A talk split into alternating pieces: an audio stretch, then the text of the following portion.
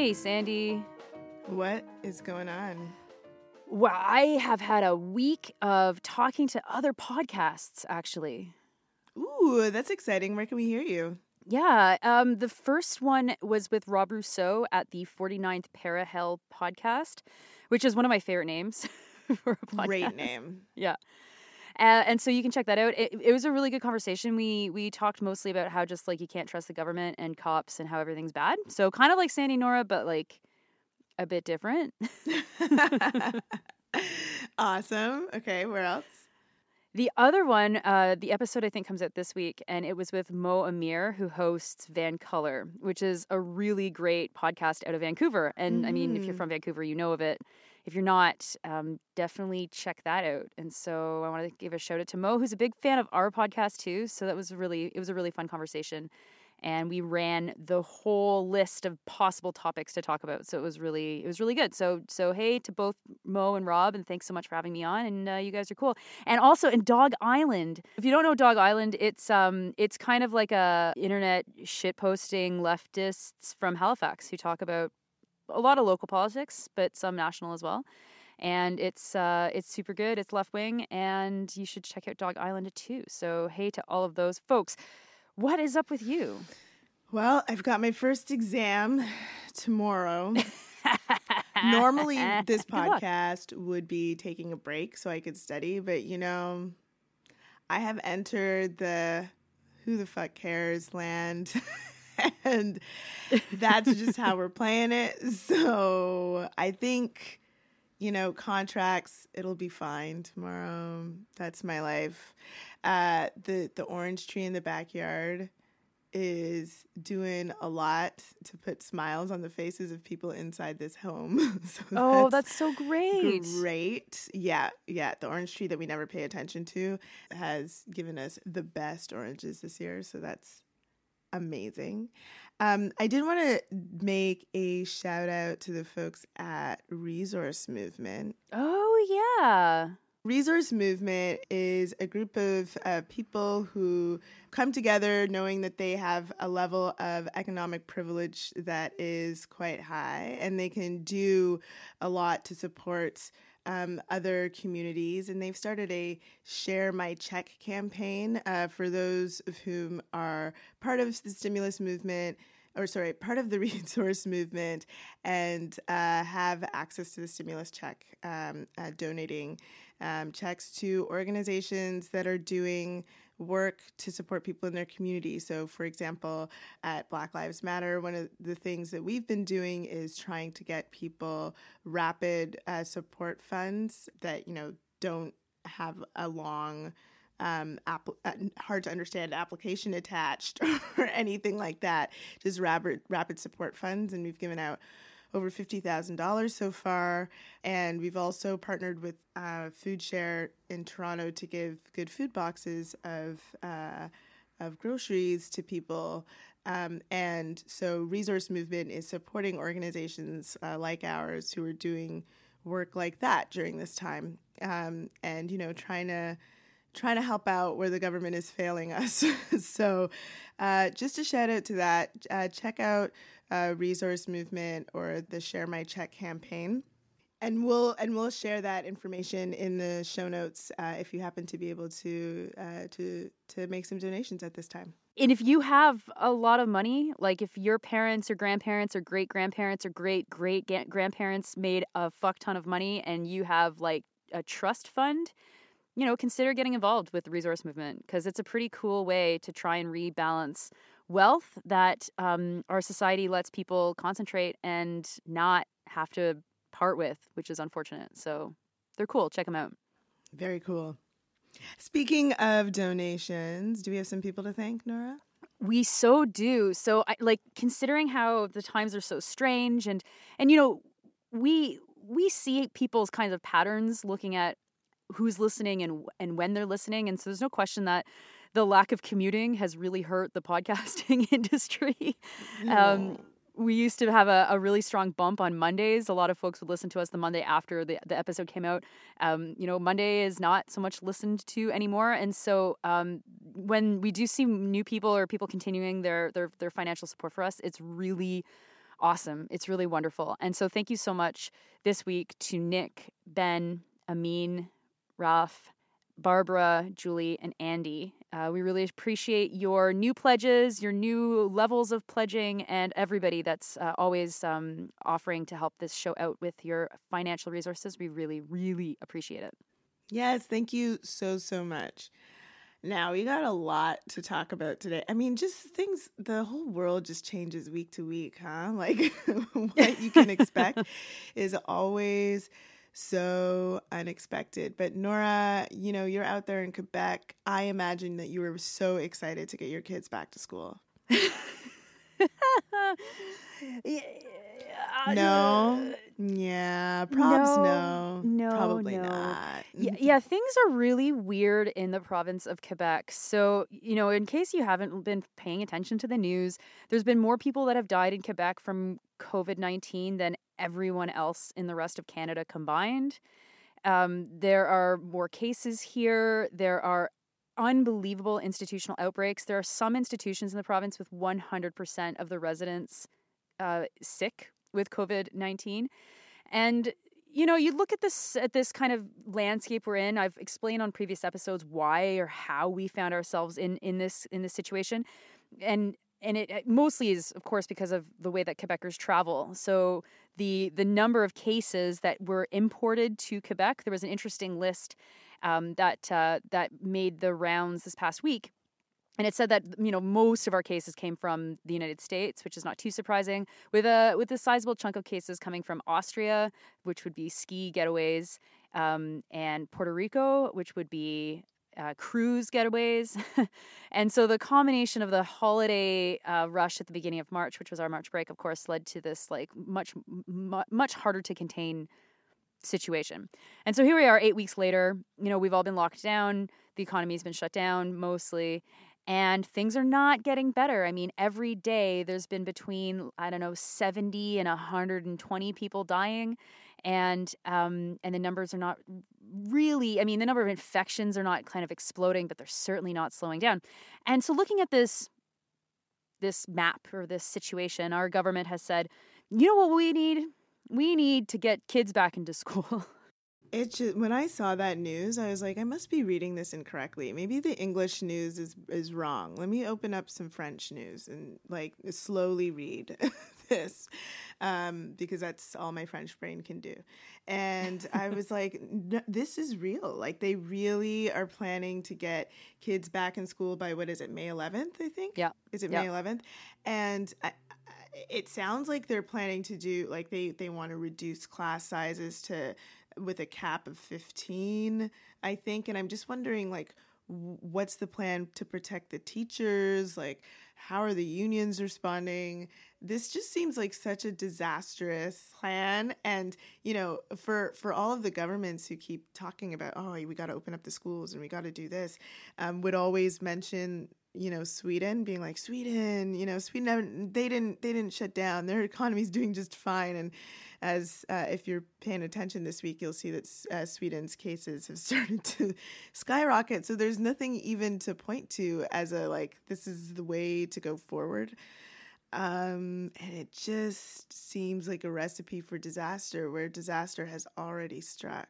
And that's pretty scary. Yeah. But I'm also thinking about the impact of this uh, from the lens of who is going to be unable to make the decision to not send their kids to school, like who's going to be the most at uh, risk, you know?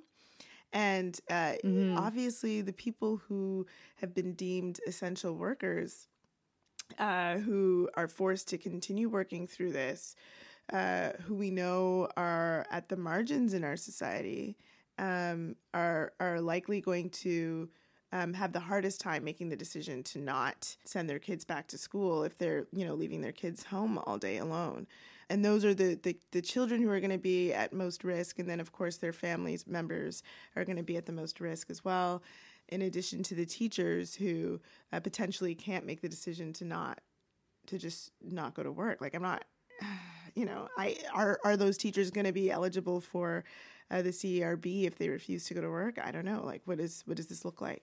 Yeah, there's a lot of questions, and so it's important to to talk about how these decisions were made in the first place, and then I'll try to address some of your your questions because, it, like, it really is. It's such a bad situation.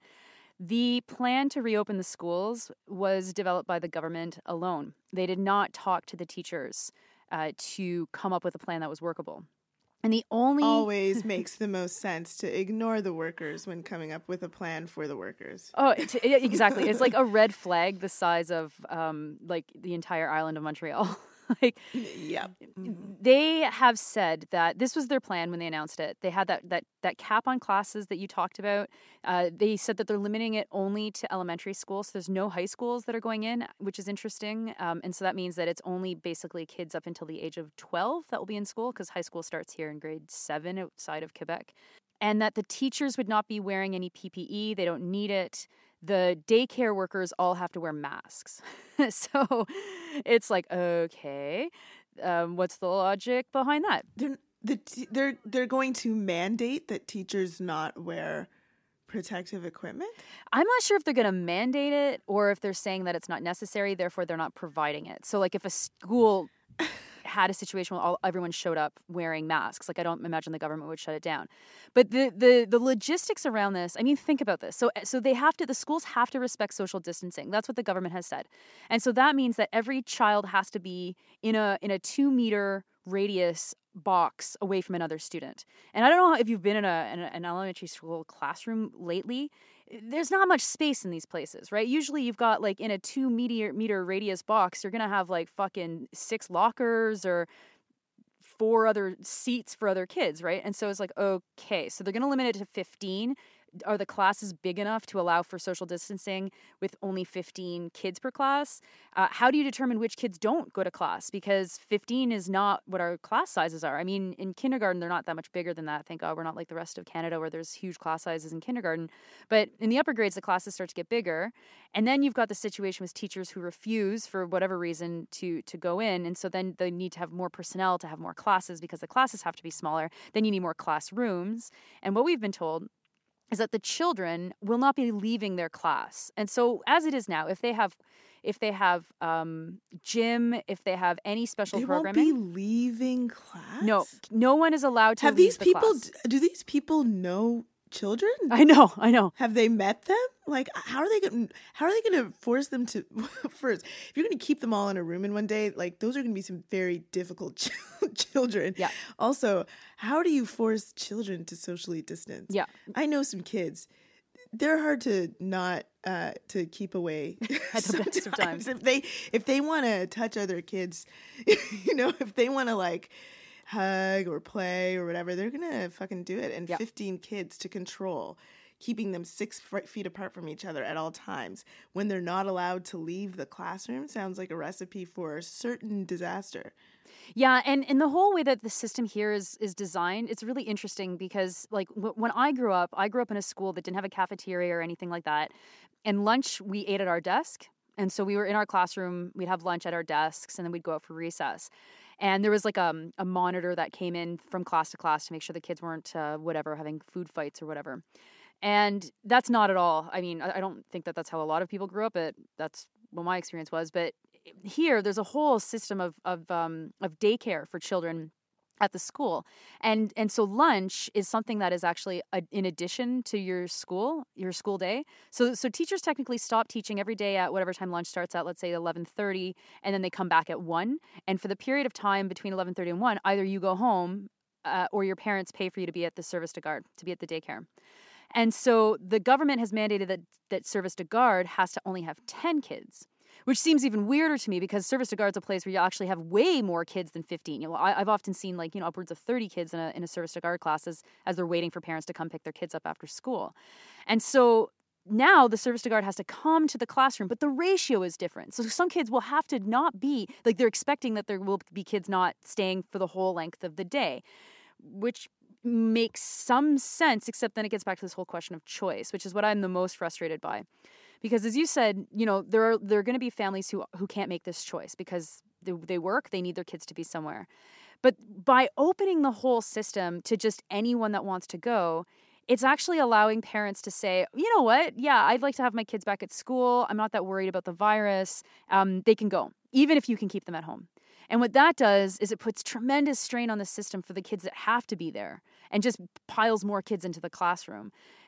Rather than thinking through, okay, what would a, a service look like for kids of parents that have to go to work and they have to go somewhere, but that isn't school? You know, like they, they just they've just completely bypassed the thinking outside the box. It's the, it's spring. How can we have outdoor classes, or how can we turn this into day camp, or how do we have mixed age classes of small numbers of, of kids to try and like you know, make them do something interesting in the day, but make it manageable. No, no, they're just like, it's going to be school. You're going back to school. And then we find out a week before school, the kids probably won't have the same teacher. They won't be in the same class with the same classmates, and they won't be doing any of the activities that they did before. And they can't leave class, and they're going to be eating at their desks. And, and, and parents have to have their, their arrival and departure staggered because we can't go in at the same time. It is just like, it seems completely unworkable. And we are a week out of them having to figure all of this out. And as you say, in terms of thinking outside the box, like, doesn't it make sense to just do that right now? Summer is coming up. Like, even if you open up the schools, school is done soon. And so, what is your plan after that? To just continue this haphazardly put together, obviously dangerous situation? I would say don't do that. It sounds like right now, instead of rushing to get kids back into school in this um, environment that seems wholly unworkable, why not use this time to think about a solution that could help parents uh, r- who need it um, and could support the children who need it rather than just relying on a system that we know is just not going to work? It just seems uh, like such folly. Well, it's also cruel. I mean, like, you know, I, I ran into someone that works at the school and it's just like the stress that this is causing the staff at the school st- teachers and, and, and other staff is immense is totally immense and it's like you know that ranges from i'm personally afraid that i'm going to get sick all the way to i'm not afraid i'm going to get sick but this is not possible like we have to move tables and chairs and we have to like completely rearrange what the kids have been taught like grilled in from day one. This is how the school operates right? Because everything's very regimented right? You go from this door to that door and you put your, your bag on the hook there and then you do this. Everything's going to be up for uh, something different and something new. And so, you know, at the start of this, like I have one kid that was just in complete like horrible, horrible tan- tam- tantrums, I guess, for a, a, a week when he realized that he's not going back to school. And one kid that's loving it, and. Um, when I was able to say that, you know, but you're not going back to the same class, you're not going to have the same classmates necessarily, and everything's going to be different. It made it a lot easier for me to just be like, you know, I, I don't think that we have um, a government that is that cares much at all about public sector workers, and I think that they are banking on uh, the fact that kids don't get this illness that badly that the statistics are saying because they keep referencing that as a fact. And you know, as a parent that spent a lot of time in the hospital, I can just say like, okay, I mean, sure. I'm, I'm not I'm not signing up for for for that. I'm not signing up for every single day that they're in school, me being freaked out every time a kid sneezes or has a runny nose. Like, that's just too much stress.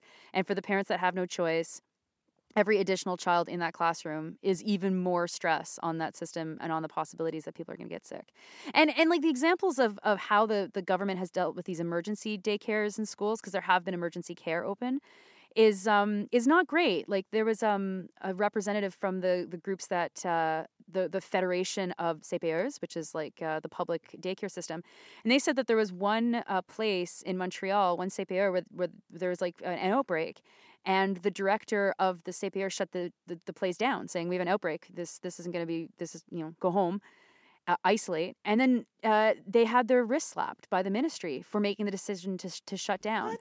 So like you know it takes a tremendous amount of faith in the government to do the right thing and considering how we're all still in the fog of uh, the pandemic it just seems like as you say total folly and and needlessly cruel to put the the province's families uh, oh through. gosh. Is uh, are Legault and Roberge are their kids going back? Do we know?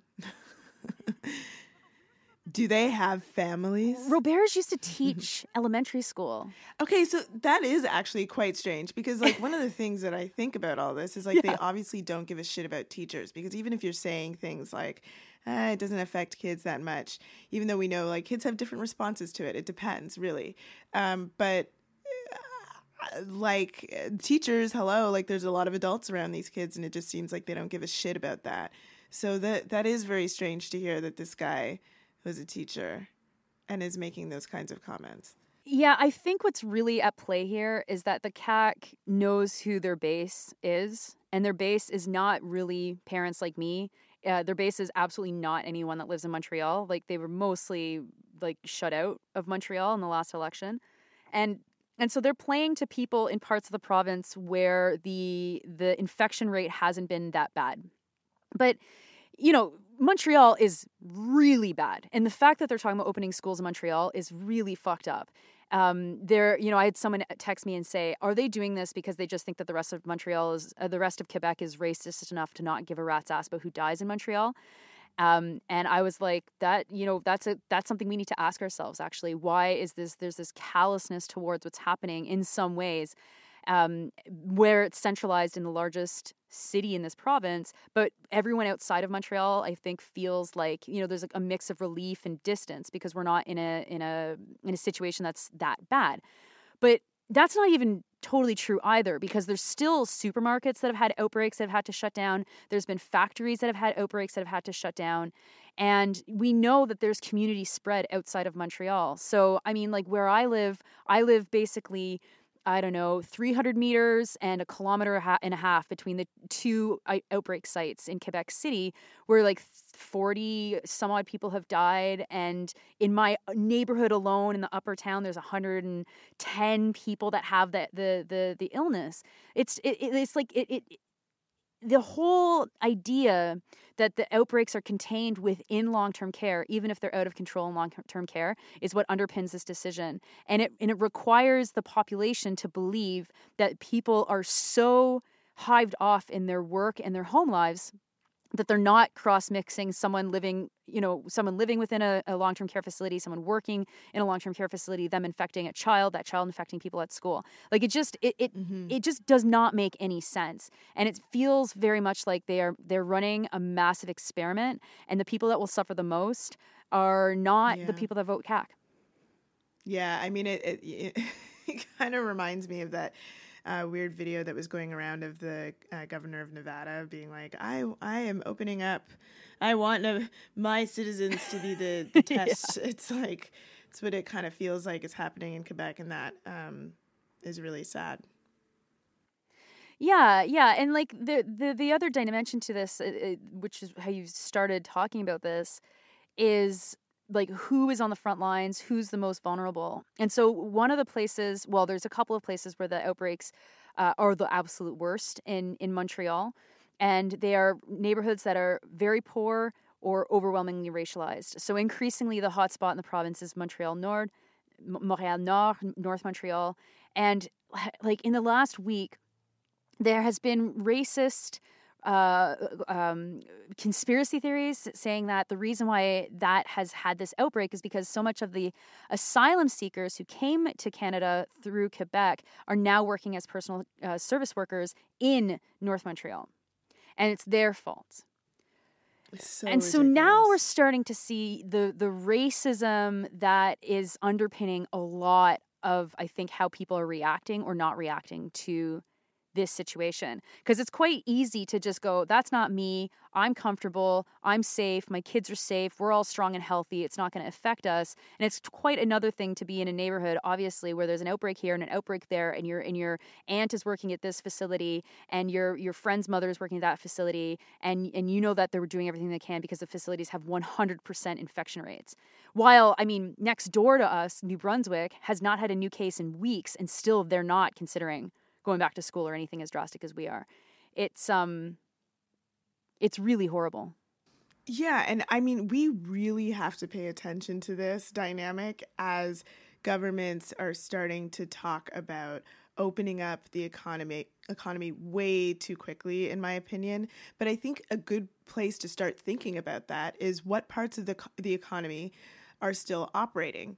Um, you know, when we shut down the economy, we didn't shut it down completely. There are certain pockets that were left open and certain people that were expected to continue um, to expose themselves um, for the betterment of everybody else. And that right there, um, who who we think is worth protecting societally, and who we are like, okay, fend for yourself until we can figure something else out uh, for you. Uh, I think that's going to deepen and worsen as governments start to open up uh, too quickly. And so, of course, I'm talking about essential workers, people who, you know, are um, making our public transportation systems continue to work, uh, people who are a part of making sure that we still get food, whether they're delivering it to us or working in grocery stores, uh, people who are support staff um, in uh, in healthcare facilities. Most of these people are are working low wage are low wage workers um, uh, who don't have a lot of resources to begin with, um, who are members of communities of color, Black or Indigenous. Like these, these are the people who have been expected to to continue life as normal, and that is why in those pockets of uh, the of the population, we see like a disproportionate amount of people being affected uh, uh, by either uh, you know getting sick or dying uh, from this disease. And uh, the choices that our governments make in how they open up are going to continue uh, to have an impact on people. Um, one of the policies uh, that I was thinking about this week is, uh, you know, the the um, policy around how they're going to deal with students in Canada who need um, support um, one of the things that the government has talked about is that students are very much like EI. If you if you want to be eligible for the student benefit, you have to certify that you are willing to work. Okay. Um, that seems weird at a time when the economy has uh, gone down the drain and there's not a lot of available jobs. Why are they doing that?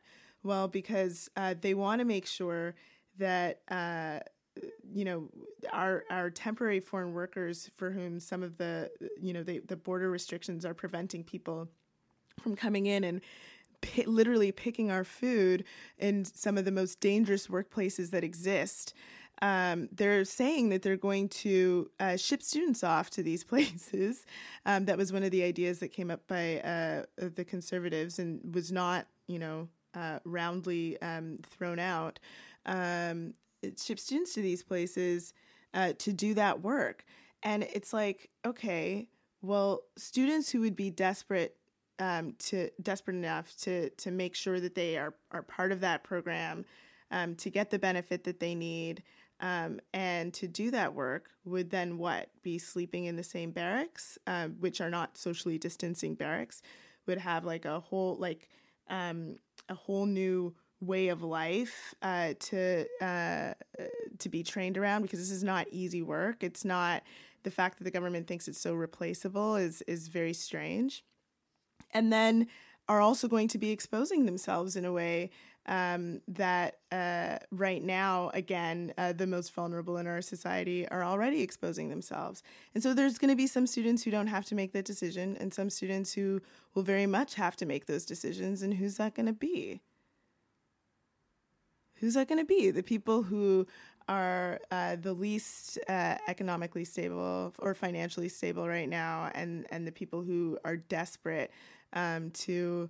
Uh, you know, uh, finance uh, their literal lives, like eating. So I, you know, like that's just one example of one way how um, a, a, slight opening up um, can continue to deepen and worsen um, our class divide, our racial divide uh, in society.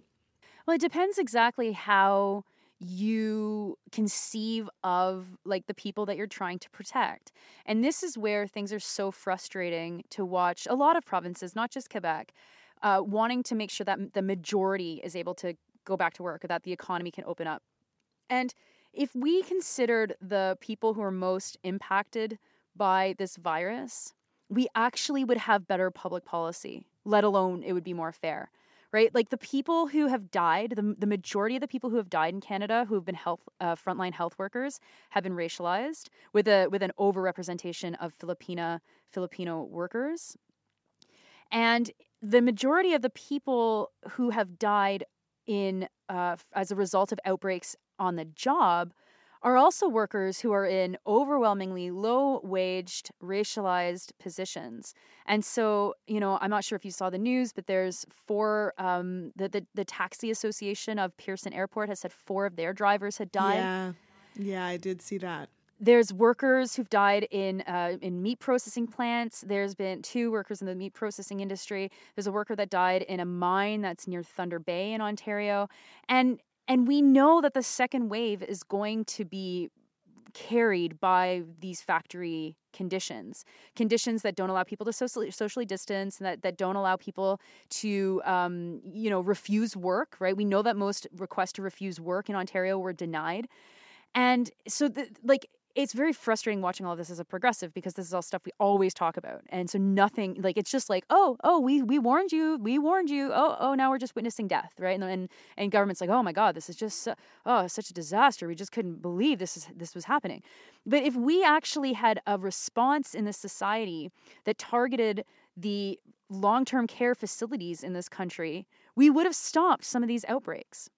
But instead all of the policy was ushered towards where the majority are going to find themselves, which, you know, public health officials said, well, it's going to be in the hospital. So we're going to marshal all of our resources to hospitals to make sure that people are going to be able to have a spot if they get really, really ill. And oh, most people did not even get to hospital. They died before they got to hospital and they died in conditions that are are horrible they're too close to one another there's not any there's not enough san- san- um, uh, sanitary um, regulations or requirements. Gov- unions are bringing governments to court to demand proper uh, protective equipment, and now the government's like, okay, it's it's been eight uh, weeks. Um, it's time to go back to normal. It's time to open the economy.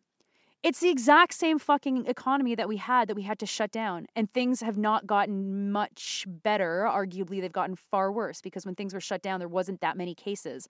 Yet we knew the cases were coming but we proactively shut down the economy. And so yeah, so who who's going to be most injured by this? It will be uh, children who are poor, children who have chronic uh, illnesses.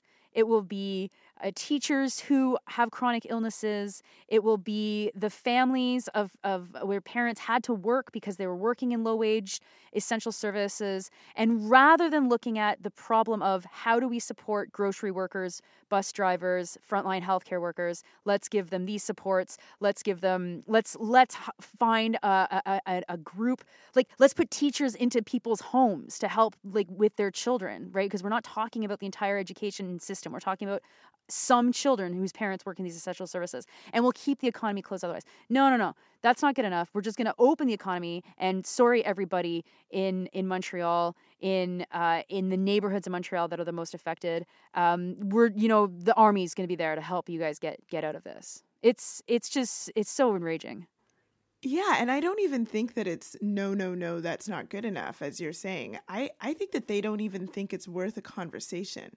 You know what I mean? Like I I do not think that there are people who are thinking about the most creative ways that we could um, rearrange ourselves um, to make what our new lives may have to be for the next year or two, as some uh, projections are putting it, um, different and make it work. I don't think they think it's worth it. I mm-hmm. think that what's happened is on some level, um, you know, governments are like, okay, well, uh, you know, the most important places in society seem to have adjusted well. You know, like people are working from home who work in offices and who, uh, you know, really drive this economy with the billions of dollars moving here and there or whatever.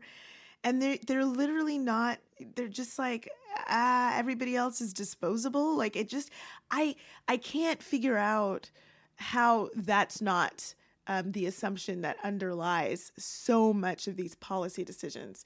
It just, it it has to be. It has to be. Otherwise, like those would have been the very first conversations of like how do we protect people?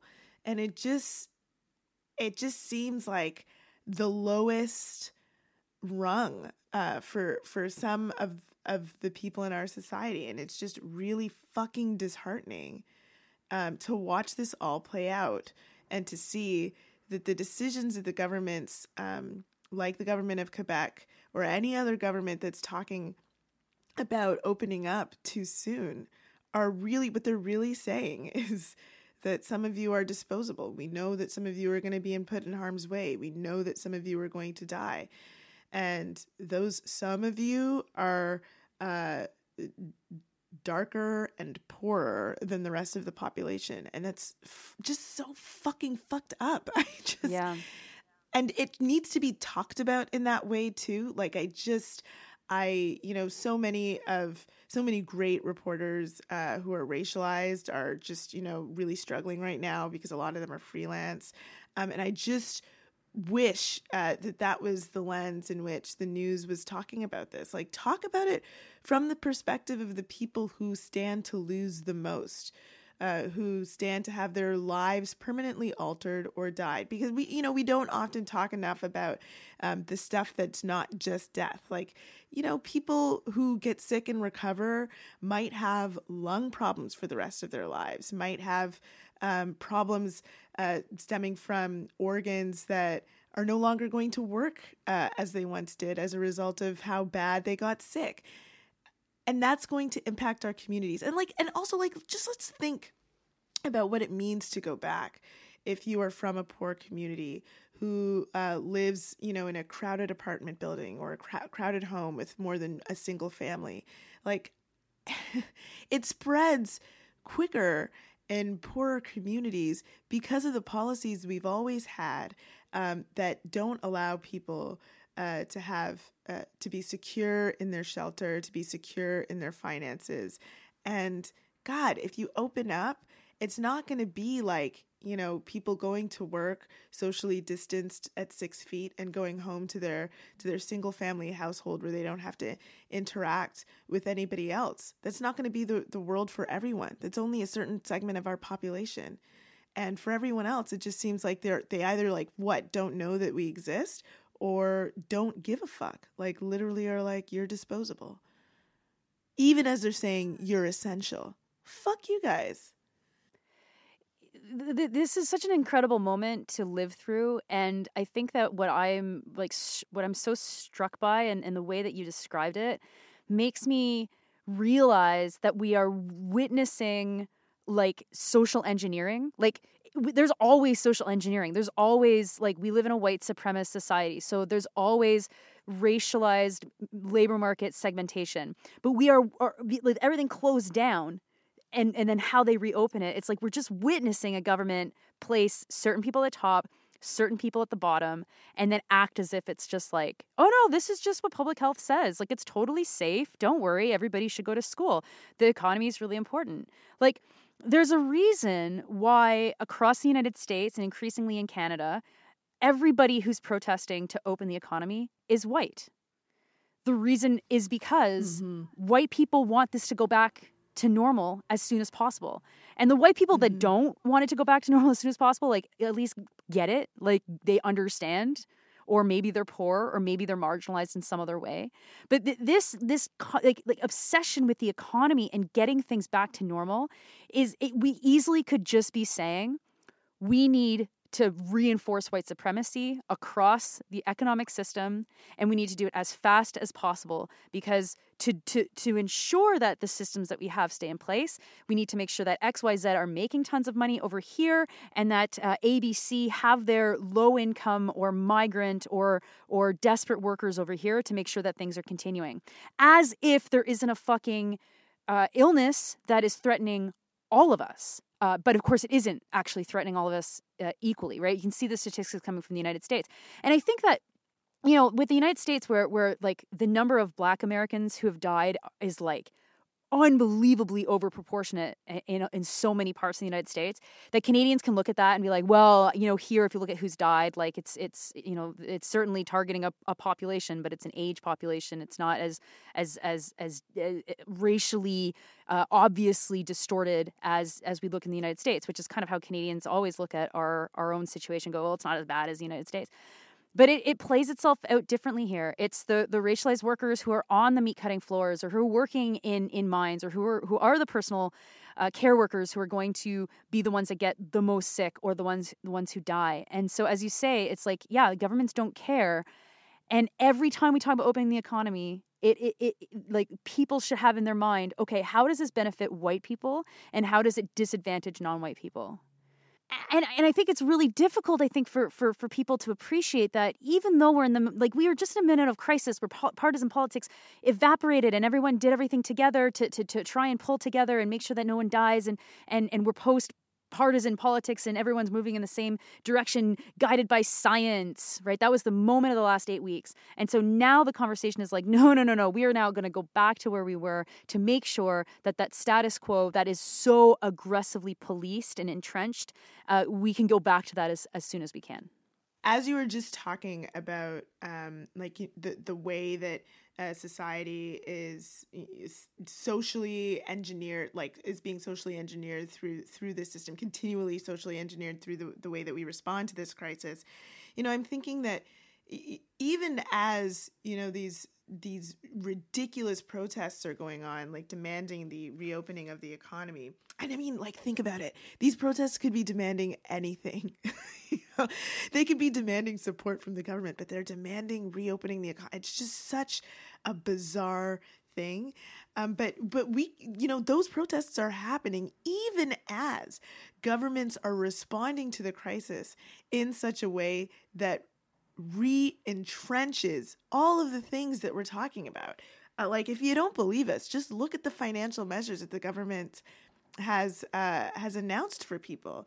I mean, the people at the top have access to the most money through all of like the business incentives uh, and uh, the the the wage. Uh, what's it called? What's the wage uh, benefit called? I think that's just what people are calling it. Sure, the the wage benefit that is going directly to employers, but they have no requirement to actually spend that uh, on employees. Like all, like there's so many programs for businesses to just uh, you know get as much money as possible as quickly as possible, and the programs that are for people.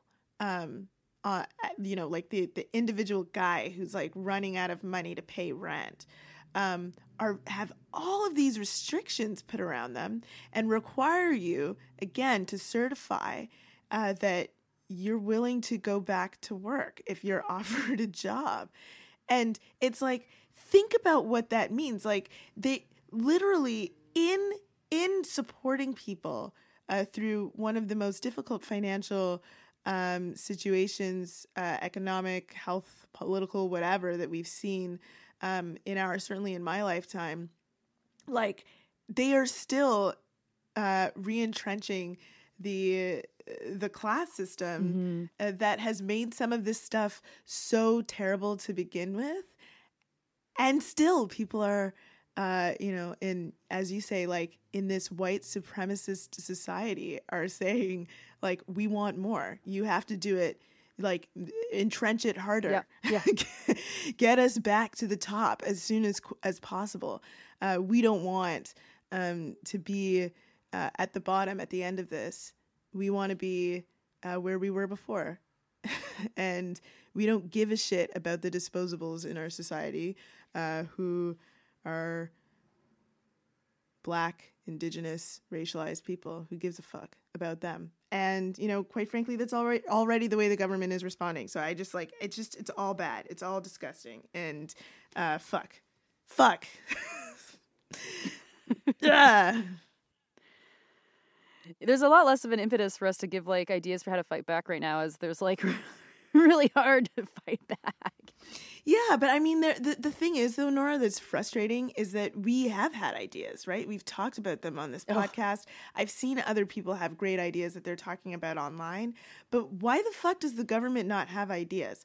Or why are they so resistant to implementing fucking good ideas? I, I like, why don't they want to fucking sit and think? And I mean, I know the answer to some of these questions because I've met a lot of politicians in my lifetime and I know that they're like really unimpressive people a lot of the time and perhaps don't have the capacity to think creatively like some of the rest of us do but it's just then like move over and like uh, pick up these ideas from somebody else. Like I don't know. It is it's it's possible to imagine a world beyond the one that brought us to this place in the first place. Hello. It's possible you know like, fucking, can't we just do that instead of really trying to contort ourselves to fit back into a system that does not work for most of us and will not work for most of us through this crisis? It'll just make things worse. So we just have to be creative and think about something new. And you know, the best thing about that is there's like a shit ton of people who all they've done is think about how society sucks. come up and come up with a bunch of ideas. So it's not like the ideas are not there. They're here. Like we could fucking do this. Just look at the Quebec school system, right? They they could have said, okay, all classes are going to be outside in community parks, starting whenever the fuck, five kids per class. Like they could that'd be possible. It's totally possible. I know that our listeners know this, but I mean, if there's one thing that we can learn from this pandemic, people really have to appreciate that government is not operating in good faith. They're not operating on the best interests of, of all citizens. They're not even operating on the best research and knowledge. like, no. I, I heard uh, someone um, defend the Quebec uh, decision today on the radio by saying, well, obviously they have a plan. Uh, proof that they have a plan is that they've picked very specific targets for how many people will be tested. And so that's that's proof that they have a plan. They wouldn't have come up with specific targets if they didn't have a plan to get to those targets. Oh my god. And I yeah. And it's national radio, right? And, and I mean, like in fairness to um to the journalist who was interviewing this person, that was Piya Chattopadhyay. Like aside from going, I'm sorry, are you like re- like do you believe in the tooth fairy as well? Um, there's not a whole lot you can push back on someone who says that with a straight face. And so, um, but but we do need to make sure that people uh, understand that every single decision that has been made, been made during this pandemic has a reason behind it. And if it looks like it makes no sense, it's because you're operating on a kind of logic that like puts people first and assumes that governments are operating in the best interest of the people that they represent. Which, I mean, they don't. No, they don't.